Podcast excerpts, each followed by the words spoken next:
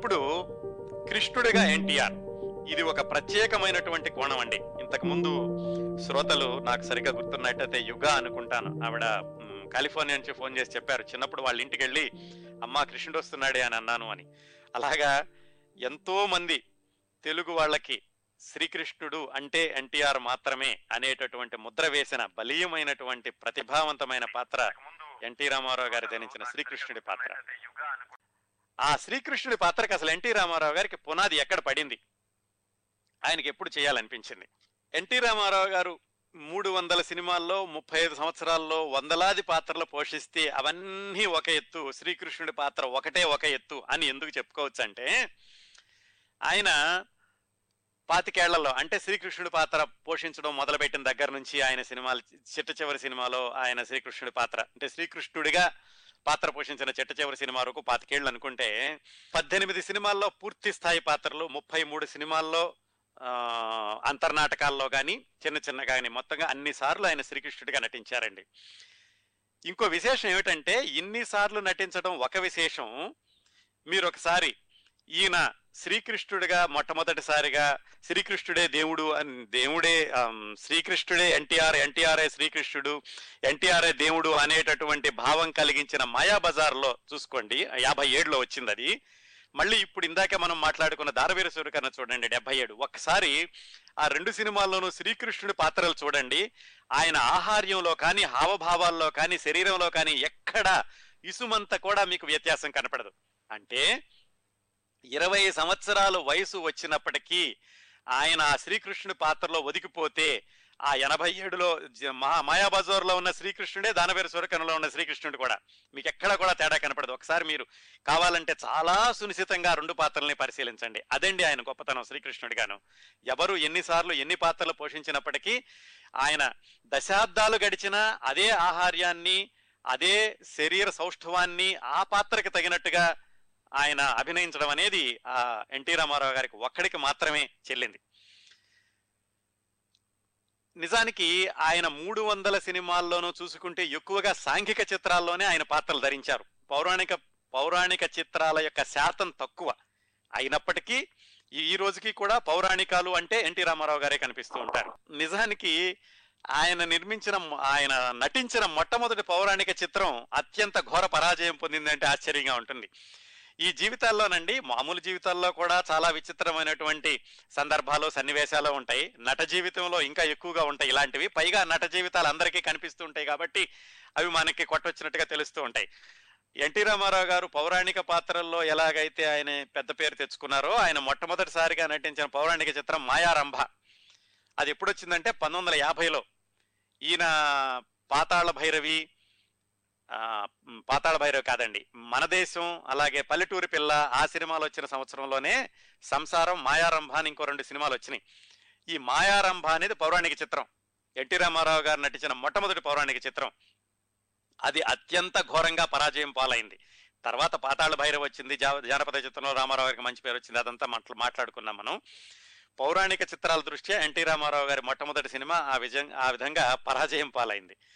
తర్వాత ఏమైందంటే శ్రీకృష్ణుడిగా అది చాలా ఆశ్చర్యంగా ఉంటుంది. మరి ఆ దర్శకుడికి ఎన్టీ రామారావు గారిని శ్రీకృష్ణుడిగా చూపించాలని ఎందుకు ఎందుకు అనిపించిందో తెలీదు. అప్పటి వరకు శ్రీకృష్ణుడు ఎవరంటే ఎక్కువగా రఘురామయ్య గారు ఈలపాటి రఘురామయ్య గారు అనేవాళ్ళు. ఆయన అంతవరకు వచ్చినటువంటి పౌరాణిక చిత్రాల్లో ఎక్కువగా శ్రీకృష్ణుడి పాత్ర పోషించారు. శ్రీకృష్ణుడి పాత్ర అంటే ఎలా ఉండేదంటే అప్పట్లో సురభి నాటకాల్లో ఉండేటటువంటి శ్రీకృష్ణుడి ఆహార్యాన్ని ఆదర్శంగా తీసుకుని దాన్ని ఒక రెఫరెన్స్గా పెట్టుకుని అదే సినిమాల్లో కూడా కొనసాగించారు. ఎలాగంటే శ్రీకృష్ణుడు అంటే ఒక అర్ధ కిరీటం ఒక హాఫ్ క్రౌన్ అంటారు. దాన్ని పెట్టుకుని ఒక నెమలేక పెడితే శ్రీకృష్ణుడు అయిపోతాడు. అలా ఉండేవి శ్రీకృష్ణుడి వేషధారణ అంతా కూడా. ఈ ఈలపాటి రఘురామయ్య గారి శ్రీకృష్ణుడు కూడా అలాగే ఉంటూ ఉండేవాడు. అలాంటి రోజుల్లో అదే ఆహార్యంతో అంటే ఇలా అర్ధ కిరీటం పెట్టి ఒక నెమలియక పెట్టి శ్రీ రామారావు గారిని శ్రీకృష్ణుడిగా చూపిస్తూ మొట్టమొదటిసారిగా ఆయనకి శ్రీకృష్ణుడు వేషం వేసినటువంటి దర్శకుడి పేరు నాగూర్ ఎఫ్ నాగూర్ అండి. ఆ నాగూర్ ఎవరంటే ఆయన ఒక కళా దర్శకుడు ఆర్ట్ డైరెక్టర్. ఆయనకి సినిమా తీయాలనిపించింది. పంతొమ్మిది వందల యాభై నాలుగులో ఆయన ఒక సినిమా తీశారు. ఆ సినిమా పేరు ఇద్దరు పెళ్ళాలు. దాంట్లో ఎన్టీ రామారావు గారికి ఇద్దరు ఇద్దరు భార్యలు కాదండి ఆ సినిమాలో. ఇద్దరు పెళ్ళాలు అనేది ఆ సినిమాలో కథాపరంగా సిఎస్ఆర్ గారు ఉంటారు. ఆయన ఒక జమీందారు ఆయనకి ఇద్దరు భార్యలు. కథ అంతా అలా నడుస్తుంది. ఒక భార్య కొడుకు ఎన్టీ రామారావు అనమాట ఎన్టీ రామారావు గారికి జోడీగా జమున గారు. అందులో ఎన్టీ రామారావు గారు జమున గారు నటించి ఆయన పాడేటటువంటి ఒక పాటలో జమున ఊహించుకుంటుంది. ఈతన్ని ఎన్టీ రామారావుని శ్రీకృష్ణుడిగా ఊహించుకుంటుంది. అందులో ఎన్టీ రామారావు గారి పేరు మల్లు జమున పేరు కన్నమ్మ. వీళ్ళిద్దరూ ఊహించుకున్నటువంటి పాటలో ఎన్టీ రామారావు గారిని ఒక నిమిషం పాటు శ్రీకృష్ణుడిగా చూపిస్తాడు ఈ ఎఫ్ నాగూర్ అనేటటువంటి నిర్మాత దర్శకుడు.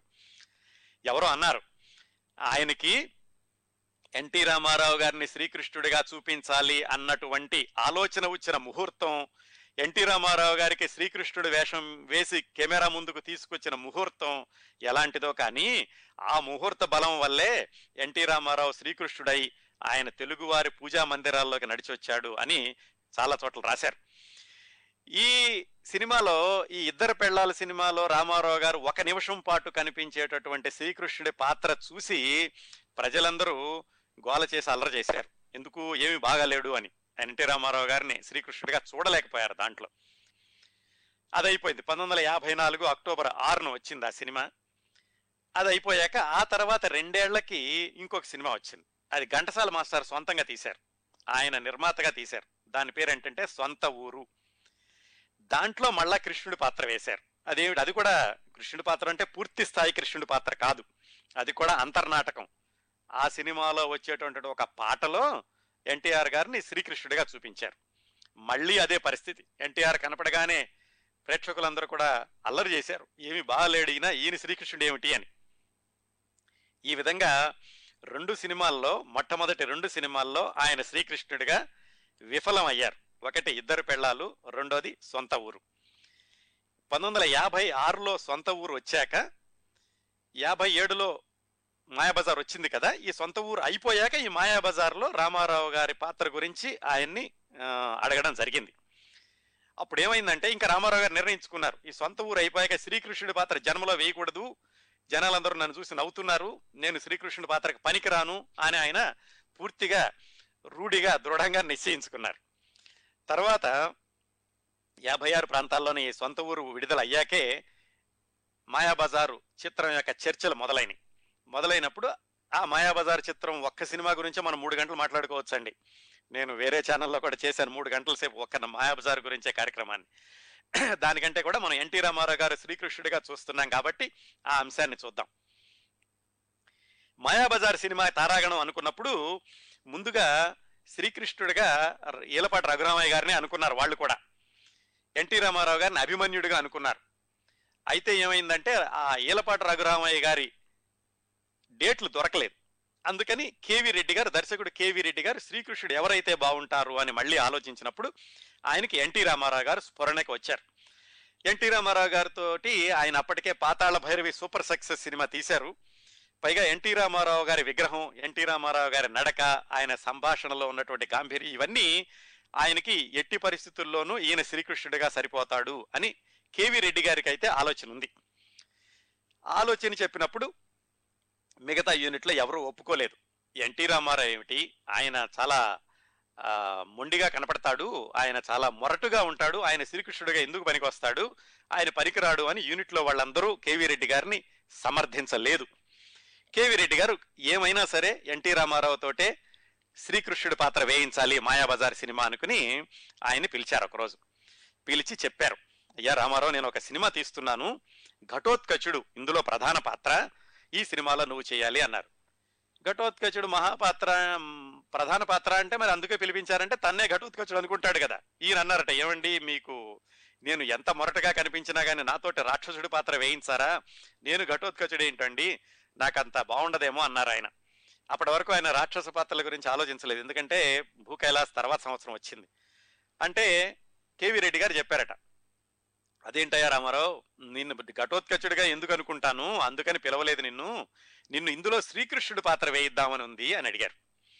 అంటే రామారావు గారు చెప్పారట శ్రీకృష్ణుడి పాత్ర ఏమిటండి? నేను వేయడం ఏమిటి? రెండు సినిమాల్లో ఇప్పటికే ఒక నిమిషం రెండు నిమిషాల పాటు వేస్తే ప్రజలందరూ నన్ను చూసి గొడవ చేశారు. నాకు శ్రీకృష్ణుడి పాత్ర సరిపడదు నేను శ్రీకృష్ణుడి పాత్ర పోషించును అని చెప్పారు.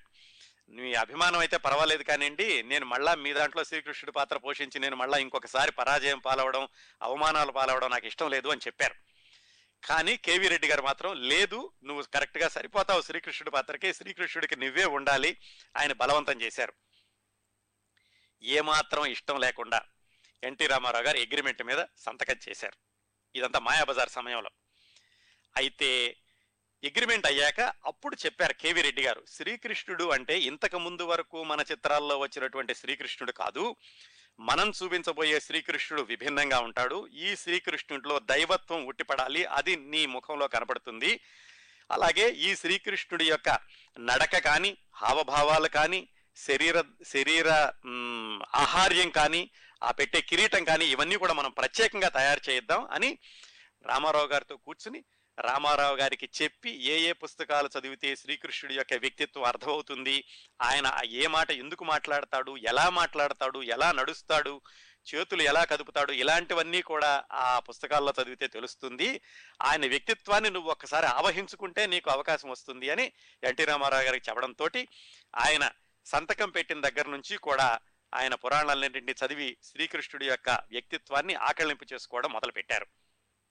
ఇది ఒకవైపు జరుగుతుంటే కేవీ రెడ్డి గారు ఎన్టీఆర్ గారు ఇద్దరూ కూడా కూర్చుని కళాదర్శకుడిని పిలిచి ఆయనతో ఆయనతో డిజైన్ వేయించారు. కిరీటం ఎలా ఉండాలి అనేది. మొట్టమొదటిసారిగా శ్రీకృష్ణుడికి పూర్తి కిరీటాన్ని అంటే ఫుల్ క్రౌన్ అన్నమాట. అది కూడా మెటల్తో చేయించి పెట్టింది ఈ మాయాబజార్ సినిమా నుంచే మొదలైంది. మీరు ఒకసారి చారిత్రక ప్రాధాన్యత దృష్ట్యా పాత సినిమాలు మాయాబజారు చూస్తే ఇంకేదైనా పౌరాణికం మాయాబజార్కి ముందు వచ్చినటువంటి పౌరాణికాన్ని మాయాబజారాన్ని పోల్చి చూస్తే మీకు ఈ కిరీటాల విషయంలో తేడా చాలా స్పష్టంగా తెలుస్తూ ఉంటుంది. ఆ కళాదర్శకుడు ముందు కిరీటానికి ఒక డిజైన్ వేసి దాని ప్రకారం కిరీటాన్ని తయారు చేసి అలాగే వస్త్రాలను కూడా పట్టు వస్త్రాలను కట్టి అంతకు ముందంతా కూడా మామూలుగా రంగుల వస్త్రాలు ఏవో ఖద్దరు వస్త్రాలు నూలు వస్త్రాలు ఉండేవట. దీంట్లో నుంచి పట్టు పంచెలు తీసుకొచ్చి అలాంటి ఆహార్యానంతటిని తయారు చేసి కృష్ణుడికి అలంకరించి చూశారు. కేవీ రెడ్డి గారికి సంతృప్తికరంగా ఉంది. కానీ ఇప్పటికే నాగిరెడ్డి గారు చక్రపాణి గారు మాత్రం ఎందుకు వాళ్ళకి అనుమానంగానే ఉంది? ఈయనేమిటి రామారావుతో కృష్ణుడు వేయిస్తున్నాడు అని. మొత్తానికి ఎలాగైతే షూటింగ్ రోజు వచ్చింది. షూటింగ్ రోజు వచ్చింది. అందరూ వెయిట్ చేస్తున్నారు. శ్రీకృష్ణుడు రావాలి. మేకప్ రూమ్లో నుంచి ఎలా ఉంటాడు ఎలా ఉంటాడు అని అందరూ వేచి చూస్తున్నారు. నాగిరెడ్డి గారు చక్రపాణి గారు అందరూ కూడా కూర్చున్నారట. ఆ ముహూర్త సమయం అయ్యింది. సరిగ్గా ఆ పెద్ద ముళ్ళు పన్నెండు గంటల మీదకి వచ్చింది. తొమ్మిది గంటల ఎంతో అయింది ఉదయం. శ్రీకృష్ణుని వేషంలో ఉన్నటువంటి ఎన్టీ రామారావు నడుచుకుని రావడం మొదలు పెడుతుంటే ఆ సెట్లో ఉన్న వాళ్ళందరూ అవాక్కయ్యారటండి. ఎవ్వరికి కూడా నోట మాట రాలేదు. చక్రపాణి గారు లేచి ఒకసారి కేవీ రెడ్డి గారిని కౌగిలించుకుని నిజానికి చక్రపాణి గారికి కేవీ రెడ్డి గారికి టర్మ్స్ సరిగ్గా ఉండవు. ఒకసారి కేవీ రెడ్డి గారిని కౌగిలించుకుని నిజమైన కృష్ణుడిని చూపించావయ్యా. నీ మాటే నెగ్గింది నీ మాట నిజమవుతుంది. శ్రీకృష్ణుడిగా ఎన్టీ రామారావు దశాబ్దాల పాటు చలనచిత్ర సీమలోనే కాదు తెలుగు ప్రేక్షకుల హృదయాల్లో కూడా నిలబడిపోతాడు అని ఇవే సంభాషణలు అయ్యకుండా పోవచ్చు. కానీ ఈ అర్థం వచ్చేలాగా మాటలు చక్రపాణి గారు కేవీ రెడ్డి గారికి చెప్పి ఆయన కౌగలించుకున్నారట. సెట్లో ఉన్న వాళ్ళందరూ కూడా అప్రయత్నంగా ఆయనకి చేతులు జోడించి నమస్కారం చేశారట. నిజంగా శ్రీకృష్ణుడు అంటే ఇలా ఉంటాడు శ్రీకృష్ణుడే నడిచి వస్తున్నాడా అని. ఆ విధంగా మొట్టమొదటిసారిగా మాయాబజార్ చిత్రంలో ఈ సరికొత్త వేషధారణతోటి సరికొత్త ఆహార్యంతో శ్రీకృష్ణుడిగా ఎన్టీఆర్ తెలుగు ప్రజలకి పరిచయం అయ్యాడు. ఆ మాయాబజార్ సినిమా అయిపోయాకండి. శ్రీకృష్ణుడు ఎన్టీఆర్గా ఉన్నటువంటి క్యాలెండర్లు ఆ రోజుల్లోనే ఐదు లక్షలు ప్రింట్ చేశారటండి. కేవీ రెడ్డి నాగిరెడ్డి గారికి ప్రెస్ ఉండేది. నాగిరెడ్డి గారు చాలా చాలా సార్లు ఆయన దాన్ని పదే పదే చెప్పారు. ఏమిటంటే ఆ రోజుల్లోనే ఐదు లక్షల క్యాలెండర్లు అమ్ముడుపోయినాయి ఎన్టీ రామారావు గారు శ్రీకృష్ణుడిగా ఉన్నటువంటి క్యాలెండర్లు అని. అదండి ఎన్టీ రామారావు గారు వద్దు వద్దు అనుకుని ఆయన మొట్టమొదటిసారిగా శ్రీకృష్ణుడి పాత్ర ధరించినటువంటి చిత్రం మాయాబజార్ అందులో కేవీ రెడ్డి గారు చెప్పారట శ్రీకృష్ణుడు అంటే నువ్వు దృఢంగా దృఢకాయుడిలాగా ఇలా భుజాలు పైకెత్తుకుని ఉండకూడదు. భుజాలు కొంచెం కిందకు ఉండాలి. నడిచేటప్పుడు కూడా కొంచెం మగవాళ్ళకు కూడా అనురాగం కలిగించేటటువంటి నడక ఉండాలి. ఎందుకంటే శ్రీకృష్ణుడు శృంగార పురుషుడు. ఆ నడకలోనూ భుజాల్లోనూ అలాగే కళ్ళు చేతులు కదల్చడంలో ఎలా ఉండాలి ఇవన్నీ కూడా ప్రత్యేకంగా శిక్షణ ఇచ్చి ఆహార్యంతో ఆయన నటనతోటి ఆ శ్రీకృష్ణుడి పాత్రకి ఒక ప్రత్యేకత తీసుకొచ్చారు మాయాబజార్ సినిమాలో. ఆ సినిమా నుంచే శ్రీకృష్ణుడు అంటే ఎన్టీఆర్ ఎన్టీఆర్ అంటే శ్రీకృష్ణుడు అయ్యారు. ఇంకా తర్వాత చాలా సినిమాల్లో శ్రీకృష్ణుడిగా నటించారు. ఈయన శ్రీకృష్ణుడి పాత్రధారణ గురించి చాలా విషయాలు చెప్తారండి. ఈయనట సాధారణంగా మేకప్ అంతా ఇంటి దగ్గరే అయ్యి వెళ్ళేవాళ్ళు. శ్రీకృష్ణుడు మేకప్ అంటే మూడు గంటలు పడుతుంది. ఇంతకుముందు చెప్పుకున్నాం కదా దానవీర స్వరకరణలో కూడాను. ఒకసారి బెంగళూరులో షూటింగ్ అవుతుంటే ఈయన అక్కడికి వెళ్ళి మేకప్ చేసుకుంటే టైం సరిపోదు అని ఇంటి దగ్గరే మేకప్ అయ్యి ఆ శ్రీకృష్ణుడి వేషధారణతోటే విమానంలో బెంగళూరు వెళ్ళారటండి. ఈయన ఆ వేషం వేసుకుని చేతిలో ఫ్లూట్ పట్టుకుని కిరీటంతో విమానం ఎక్కితే అందరూ ఆశ్చర్యపోయారట. ఆయనకున్నటువంటి క్రమశిక్షణ ఆ సమయానికి అక్కడ అందుకోవాలనేటటువంటి తపన దాంతో ఆ వేషంతో ఆయన విమానంలో బెంగళూరు వెళ్ళారట. ఇంకొక విశేషం మరిది ఎంతవరకు నిజమో శ్రోతలు ఎవరైనా ఈ ఊరు చుట్టుపక్కల వాళ్ళు ఉంటే వాళ్ళు నిజమో కాదో చెప్పాలి రూఢిగా చేయాలి. ఇరవై సంవత్సరాల క్రిందట ఒక ఇరవై సంవత్సరాల కిందటో ముప్పై సంవత్సరాల కిందటో ఒక వార్త వచ్చిందండి. రాజమండ్రి దగ్గర ఒక ఊళ్ళో ఊరి పేరు గుర్తులేదు నాకు. ఆ ఊళ్ళో ఎన్టీ రామారావు గారి ఎన్టీ రామారావు గారి ముఖ కవళికలు ఉన్న శ్రీకృష్ణుడి విగ్రహం. అంటే ఎన్టీ రామారావు గారినే చూసి ఆయన శ్రీకృష్ణుడి పాత్రను చూసి విగ్రహాన్ని తయారు చేయించి గుళ్ళో పెట్టి ఆ శ్రీకృష్ణుడికి రోజు కూడా పూజలు చేస్తూ ఉన్నారని ఒక వార్త వచ్చింది. పాతిక ఇరవై ఇరవై పాతిక సంవత్సరాల క్రిందట. నిజమాబద్ధమైతే నాకైతే తెలీదు. శ్రోతల్లో ఎవరికైనా తెలుసుంటే చెప్పండి. నిజమైతే కనుక అలాగే ఈయన రాజకీయాల్లోకి రావడానికి ముందు ఎనభై మూడులో కదా ఈయన రాజకీయాల్లోకి వచ్చింది రాజకీయాల్లోకి రావడానికి ముందు హాలీవుడ్ నుంచి కొంతమంది ఈయన అడిగారటండి లార్డ్ శ్రీకృష్ణ అనే సినిమా తీస్తాము సినిమాల్లో నటించండి హాలీవుడ్ సినిమాలో నటించండి అని. కానీ రామారావు గారు అప్పటికే ఈ రాజకీయాల్లోకి రావాలనుకోవడం దానికి ఆ ప్రయత్నాల్లో ఉండడంతో ఆయన ఆ ప్రతిపాదనని ఒప్పుకోలేదు. అంతకు ముందు కూడా ఈయన తెలుగు సినిమాల్లోనూ తమిళ సినిమాల్లో కూడా కొన్నిట్లో వేశారు శ్రీకృష్ణుడు ఇందాక చెప్పుకున్నాం కదా మహారథి కర్ణ అని. వీటిల్లో కాకుండా హిందీలో శ్రీకృష్ణుడిగా నటించమని చాలాసార్లు అడిగారట. అయితే కేవీ రెడ్డి గారు చెప్పారట మన కృష్ణుడు వేరు వాళ్ళ కృష్ణుడు వేరు. ఆ భాషలోకి వెళ్ళి మళ్ళా కృష్ణుడిగా నువ్వు నటించి అక్కడ వాళ్ళతోటి విమర్శలు పొందడం కంటే కూడా నువ్వు ఈ దక్షిణాదికే అంకితమైతే బాగుంటుంది అని కేవీ రెడ్డి గారు ఇచ్చిన సలహా మీదట ఈయన హిందీ సినిమాల్లో శ్రీకృష్ణుడిగా నటించలేదు. ఇవి ఆయన శ్రీకృష్ణుడి పాత్ర గురించిన కొన్ని కొన్ని చిన్న చిన్న విశేషాలండి. ఇంకా శ్రీకృష్ణుడి పాత్రలో మాయాబజార్లో ఒకసారి ఆయన దానికి ప్రాణ ప్రతిష్ఠ చేశాక చాలా సినిమాల్లో శ్రీకృష్ణుడిగా ఆయన కొనసాగారు. అయితే ఒక సినిమా వచ్చేసరికి ఈ పద్దెనిమిది పంతొమ్మిది వందల యాభై ఏడులో మాయాబజార్ వచ్చాక పంతొమ్మిది వందల అరవై ఆరు ప్రాంతాల్లో ఆయన ఏమనుకున్నారంటే ఇంకొక సినిమాలో పూర్తి స్థాయి శ్రీకృష్ణుడి పాత్ర అంటే శ్రీకృష్ణుడి జీవితాన్నే ఒక చిత్రంగా నిర్మించి దాంతో ఇక శ్రీకృష్ణుడి పాత్ర ధరించడం మానేద్దాం అనుకున్నారట. ఆ సినిమా ఏమిటంటే శ్రీకృష్ణ అవతారం. ఆ సినిమాలో మొదటి నుంచి చివరి వరకు కూడా శ్రీకృష్ణుడి జీవితాన్ని చిత్రీకరించి దీంతో శ్రీకృష్ణుడి పాత్ర వేయడం మనం తగ్గించుకుందాము అని రామారావు గారు అనుకున్నారట. అలా అనుకుని మొదలుపెట్టిన సినిమా శ్రీకృష్ణ అవతారం. ఆ శ్రీకృష్ణ అవతారం చిత్రానికి బీజం ఎలా పడింది? ఆ చిత్రం ఎలా మొదలైంది? ఆ చిత్రం చిత్రీకరణ దాని యొక్క విజయం ఇవన్నీ కూడా వచ్చే వారం మాట్లాడుకుందాం. నిజానికి నేను ఈ వారం శ్రీకృష్ణ అవతారం సినిమా గురించి అలాగే ఎన్టీ రామారావు గారు రెండు సినిమాల్లో పూర్తి స్థాయి వృద్ధ పాత్రలు ధరించారు. ఏ హీరో నటించలేదండి అలాగా. మొదటి నుంచి చివరి వరకు కూడా వృద్ధ వృద్ధ పాత్రల్ని. అది కూడా ఎన్టీ రామారావు గారికే సాధ్యపడింది. ఏది? ఆయన చాలా నటుడిగా అత్యున్నతమైనటువంటి స్థానాల్లో ఉన్న రోజుల్లోనే ఆయన వృద్ధ పాత్రలు ధరించడానికి ఏమాత్రం వెనకాడలేదు. ఆ విశేషాలు కూడా ఈరోజు చెబుదాం అనుకున్నాను. కానీ ఇప్పటికే కాలాతీతమైంది కాబట్టి వచ్చే వారం మనం ఈ శ్రీకృష్ణావతార విశేషాలని ఆయన వృద్ధ పాత్రల విశేషాలని కొనసాగిద్దాం